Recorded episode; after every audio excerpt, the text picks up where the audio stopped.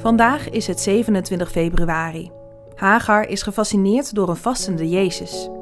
Waarom heeft Jezus het nodig om te vasten? Hij is toch dichter bij God dan iemand van ons ooit kan zijn?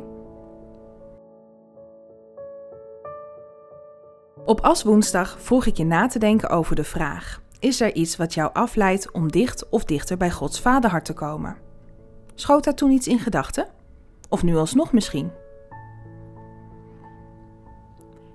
In deze 40 dagen tijd willen we jou helpen om dichter bij Gods vaderhart te komen.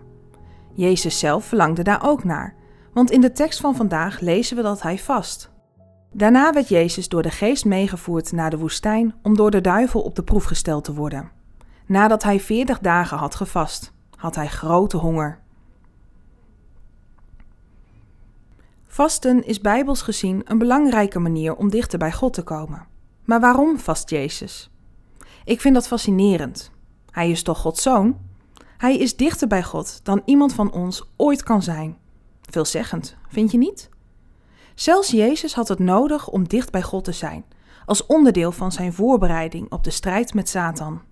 En die strijd was intens.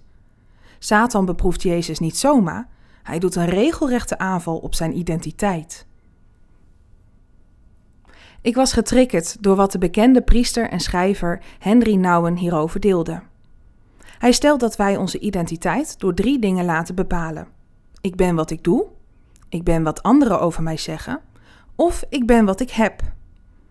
Vervolgens legt hij de link met de drie verzoekingen van Jezus, die precies daarover gaan. In de tekst van vandaag zoomen we in op de eerste: verander deze stenen in brood.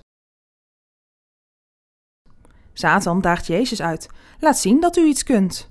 Oef, wat sluiten de woorden van Satan naadloos aan op de roep van onze tijd. Je bent net zo goed als je laatste prestatie, is ook echt een uitspraak van deze tijd. Onze samenleving wordt niet voor niks een prestatiesamenleving genoemd. Niet wie je echt bent, maar je prestaties bepalen of je wel of niet geslaagd bent in het leven. En het is diezelfde prestatiesamenleving die één op de zeven jongeren een depressie injaagt, omdat ze voelen geval te hebben.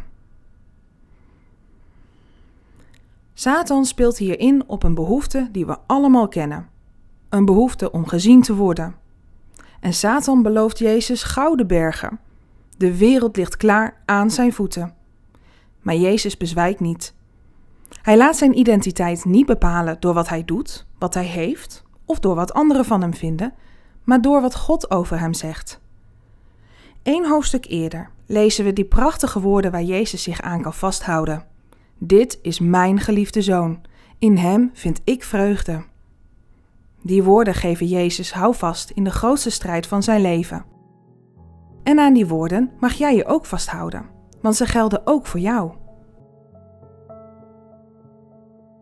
Laat niet wat je doet, hebt of wat anderen over jou zeggen, jouw leven bepalen. Maar laat je leiden door wat God over jou zegt. Jij bent mijn geliefde kind. Durf jij dat te omarmen?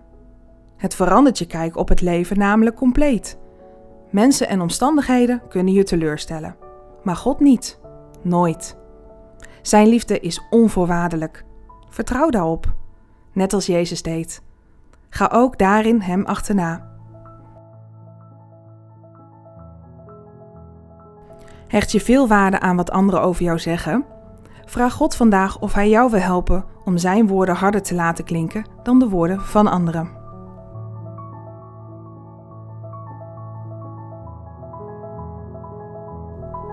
Leuk dat je luistert naar 40 dagen hier en nu. De podcast die je wil helpen om Jezus te volgen in jouw hier en nu.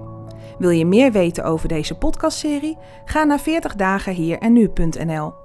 Voor de Bijbelteksten in deze podcast gebruiken we de MBV 21 van het Nederlands-Vlaams Bijbelgenootschap.